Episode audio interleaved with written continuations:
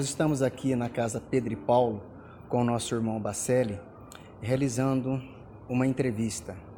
Temos algumas perguntas a fazer para ele, mas primeiramente nós queremos cumprimentá-lo pelo seu excelente trabalho, por essa luta aqui, por esta casa, onde nos mostra para todos nós o caminho do Evangelho do nosso Senhor Jesus Cristo. Parabéns, Bacelo. Hoje nós vivenciamos aqui um, um ato de amor, aonde nós podemos ver todos trabalhando, todos ajudando e você, como sempre, aí fazendo esse trabalho maravilhoso de psicografia. Ricardinho, nós agradecemos a presença de todos, de todos os caravaneiros, de todas as caravanas.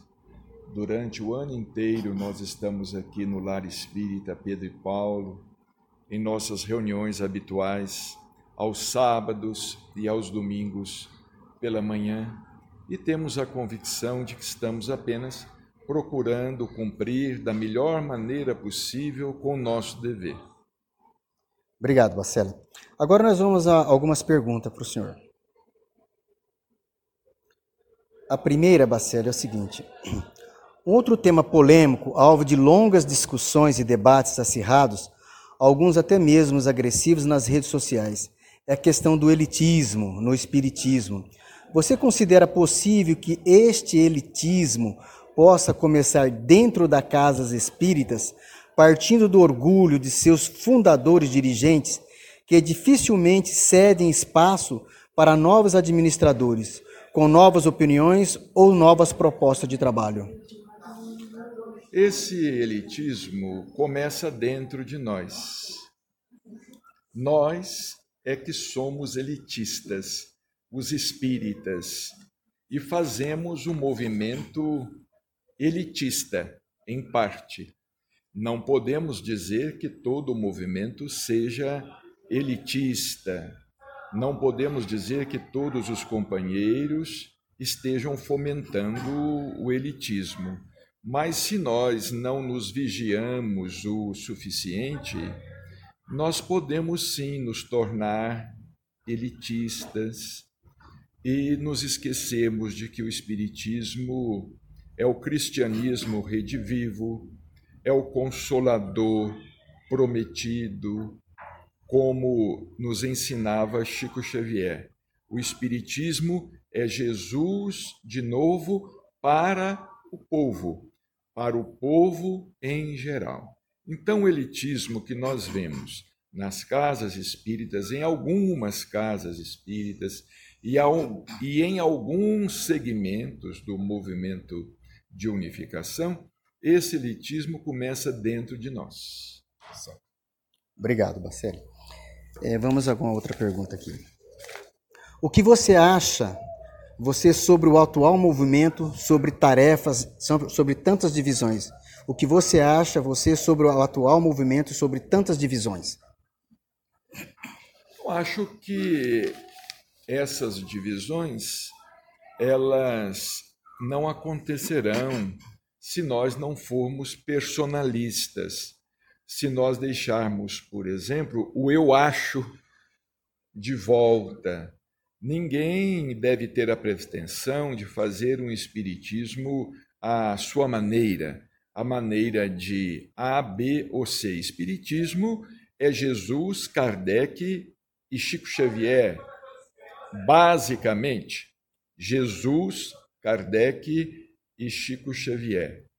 Então, é o personalismo é, que nos leva a querer assumir determinada posição de liderança e a imprimir o nosso modo de ser, o nosso pensamento, as nossas características pessoais, no, as nossas interpretações, as tarefas em geral. Agora, o espiritismo em si, ele está coeso, a doutrina não está dividida.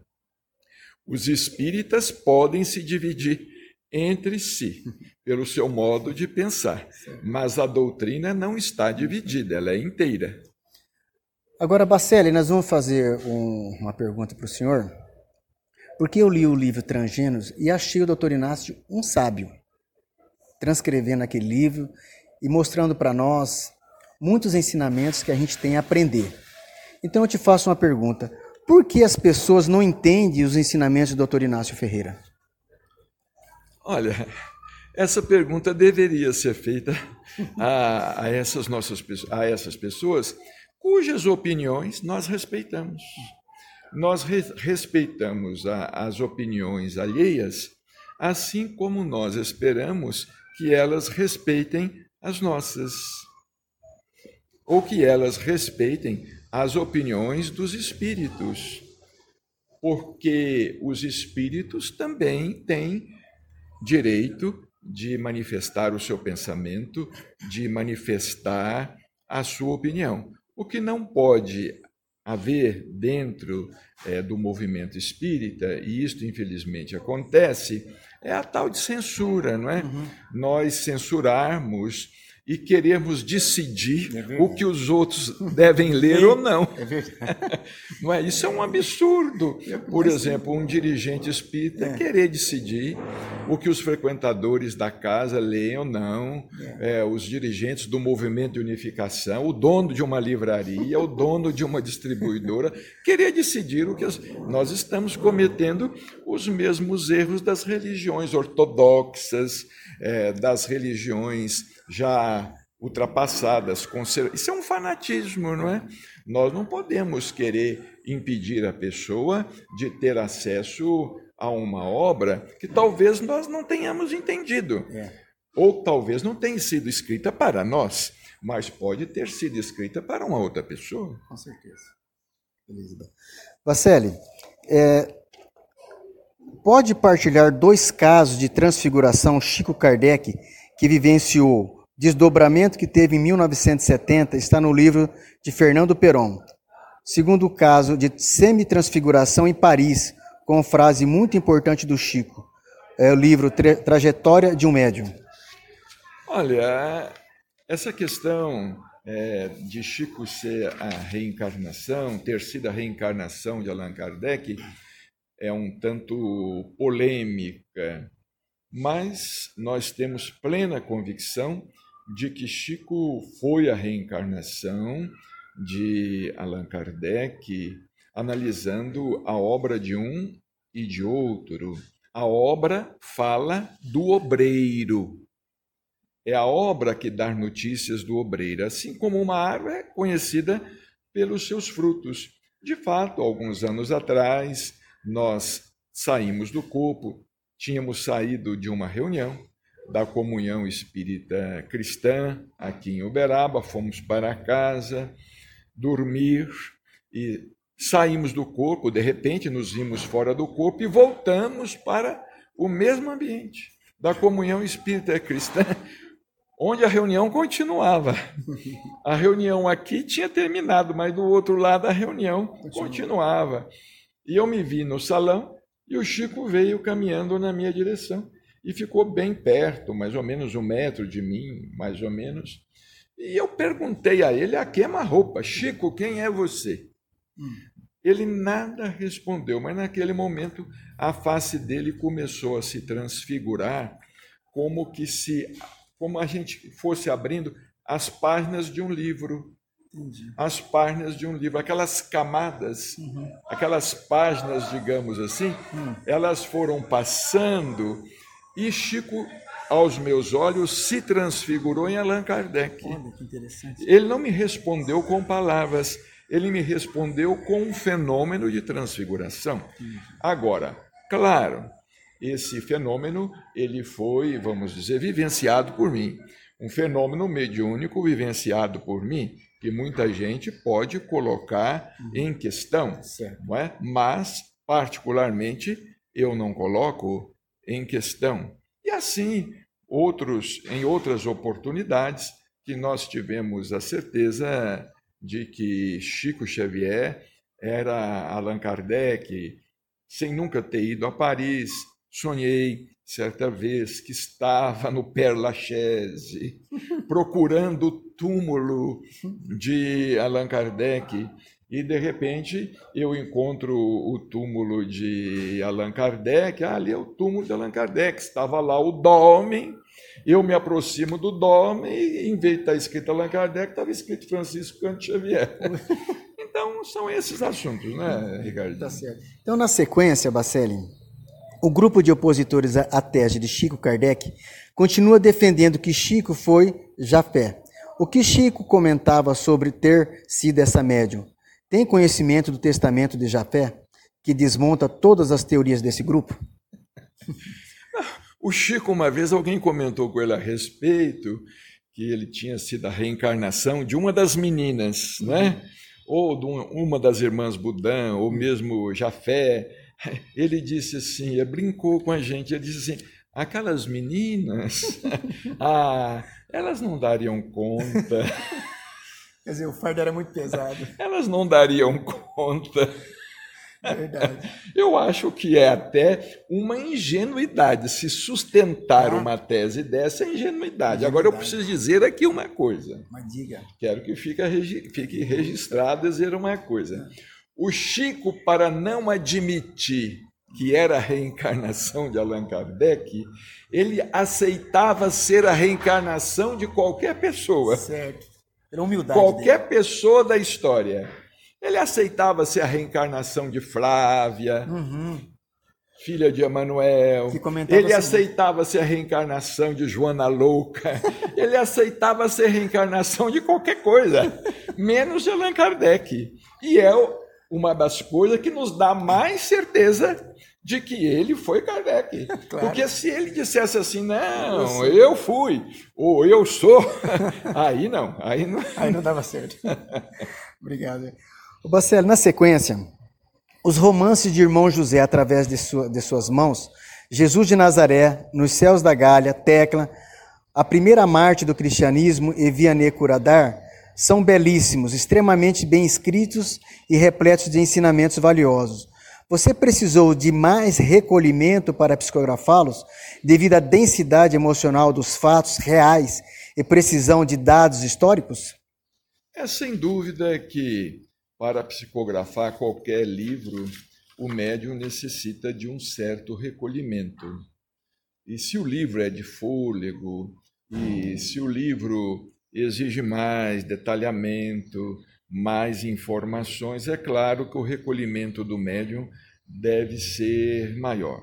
Eu só lamento, como instrumento, não ter estado à altura do que irmão José pretendeu escrever por nosso intermédio, porque graças a Deus nós temos essa esse senso de autocrítica bem vivo, bem vivo e, e ninguém precisa nos falar de nossas próprias limitações, porque nós próprios conhecemos e sabemos de nossas limitações mediúnicas.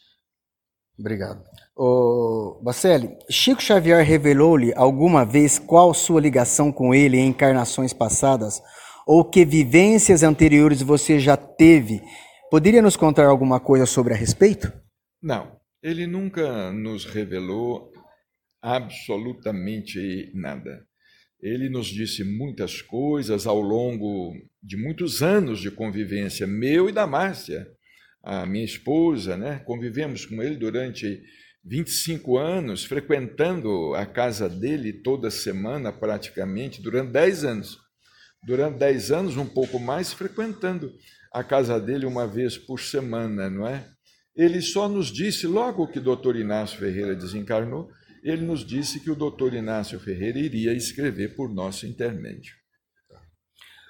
Bacelli, cada vez mais pessoas já entendem que Chico fora Kardec na reencarnação anterior. Muitas passam a admirá-lo por isso, sem que conheçam sua obra como Chico. O que Carlos Barcelli teria para essas pessoas? Olha, tem muita gente que acha que isso é irrelevante. Ah, isso é relevante, isso não tem importância. Mas eu acho que esse argumento é um argumento das trevas. É. Esse argumento é um argumento para apequenar a obra mediúnica de Chico Xavier. É um argumento que, nas entrelinhas, quer dizer que Chico Xavier não estava à altura de Allan Kardec. E eu, sinceramente, que conheci Chico Xavier de perto, digo a vocês que tanto Chico estava à altura de Kardec, quanto Kardec estava à altura de Chico Xavier. E tanto a obra de Kardec está à altura da obra de Chico Xavier, quanto a obra de Chico Xavier está à altura da obra de Allan Kardec. Eu acredito que o Espiritismo, sem a obra enriquecedora, sem a obra mediúnica de Chico Xavier, conforme disse certa vez uma estudiosa, ainda seria uma doutrina de meados do século XIX. Certo. Carlos Bacelli, percebe a presença de seres mal intencionados para com a doutrina, travestidos de grandes médios, oradores, etc. O que ele tem a dizer a respeito disso? Olha, quem disse isso fosse, foi Kardec. Foi Kardec que disse, que escreveu isso, que os maiores adversários da doutrina estariam dentro é, do, seu, do movimento, em seu seio.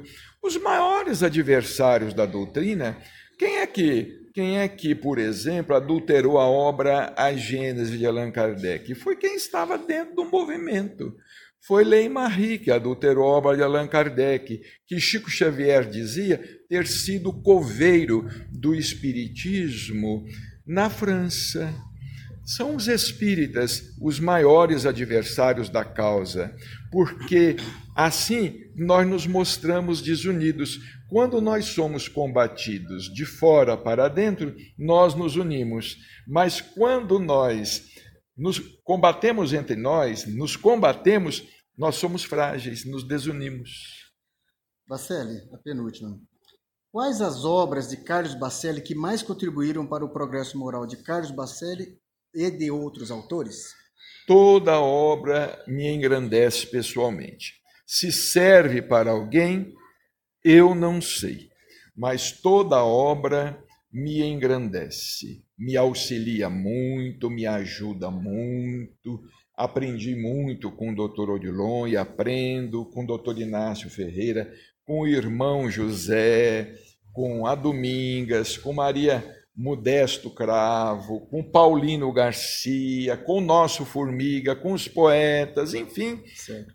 Eu aprendo com todos eles todos os dias, graças a Deus. Você ainda guarda materiais ou informações inéditas que Chico Xavier lhe transmitiu, que pretende publicar futuramente? Olha, nós tivemos a alegria de, ao longo do tempo, irmos arquivando muita coisa eu sempre tive essa mania de catalogar, de arquivar, de escrever. Se eu não tivesse tido esse hábito de escrever, por exemplo, um livro como Chico Xavier, A Sombra do Abacateiro, não teria nascido. Não é? Esse livro, Chico Xavier, A Sombra do Abacateiro, saiu porque eu me atrevi a escrever enquanto o Chico falava. Fomos escrevendo.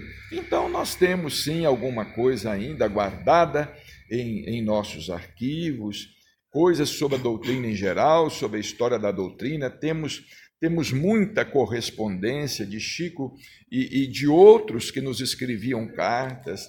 Por exemplo, tenho cartas de Deolindo Amorim, tenho cartas de Hermínio Miranda, tenho cartas de Altivo Panfiro, porque eu me correspondia com essa turma toda. E ainda tenho cartas, e ainda tenho cartas de Chico Xavier que me escrevia toda semana. E tenho cartas ainda guardadas, quanto também eu me correspondia com o senhor Divaldo Pereira Franco. tá bom.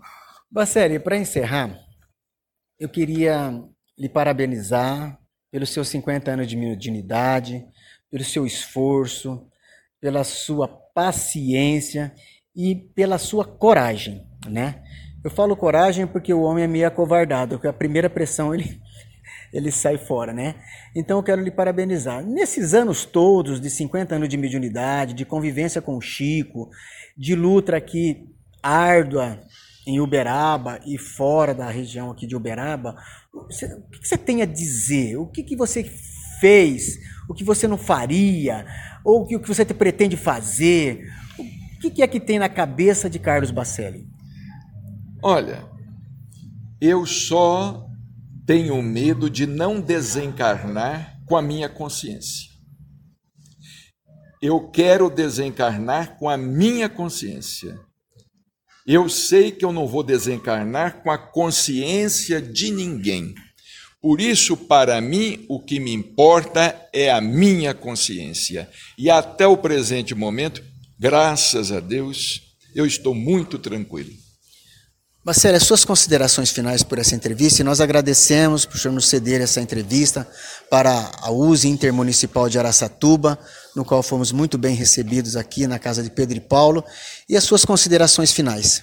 Olha, eu gostaria de dizer, Ricardinho, a respeito do movimento de unificação, porque muita gente fala que eu sou contra o movimento de unificação, que eu sou contra o movimento das federações. Não, eu não sou contra o movimento de unificação, o movimento de união. Eu não concordo com a direção que às vezes se dá ao movimento. Eu acho que o movimento de unificação ele nasceu para servir as casas espíritas e não para ser servido por elas. Este é o nosso pensamento é, o, o, meu pensamento durante muitos e muitos anos. Eu fui diretor da Aliança Municipal Espírita aqui em Uberaba. Eu fui diretor do departamento de mocidades. Eu fui diretor do departamento de difusão doutrinária. Eu fui vice-presidente em várias gestões da Aliança Municipal Espírita de Uberaba. Sempre estivemos trabalhando em Uberaba junto ao movimento de unificação. Agora, nós achamos e repetimos aqui com o doutor Inácio Ferreira. O movimento de unificação, ele surgiu para servir a doutrina, para servir as casas espíritas, e não para as casas espíritas prestarem qualquer obediência a ele. O nosso carinho, o nosso abraço e muito obrigado pela oportunidade. Eu que agradeço, Pacelli. Tudo de bom para você. Obrigado. 22 minutos, um documentário Netflix. Parabéns, pelo, parabéns pela sua palestra, viu? Você gostou? Gostei muito. Pena que o tempo tivesse sido curto.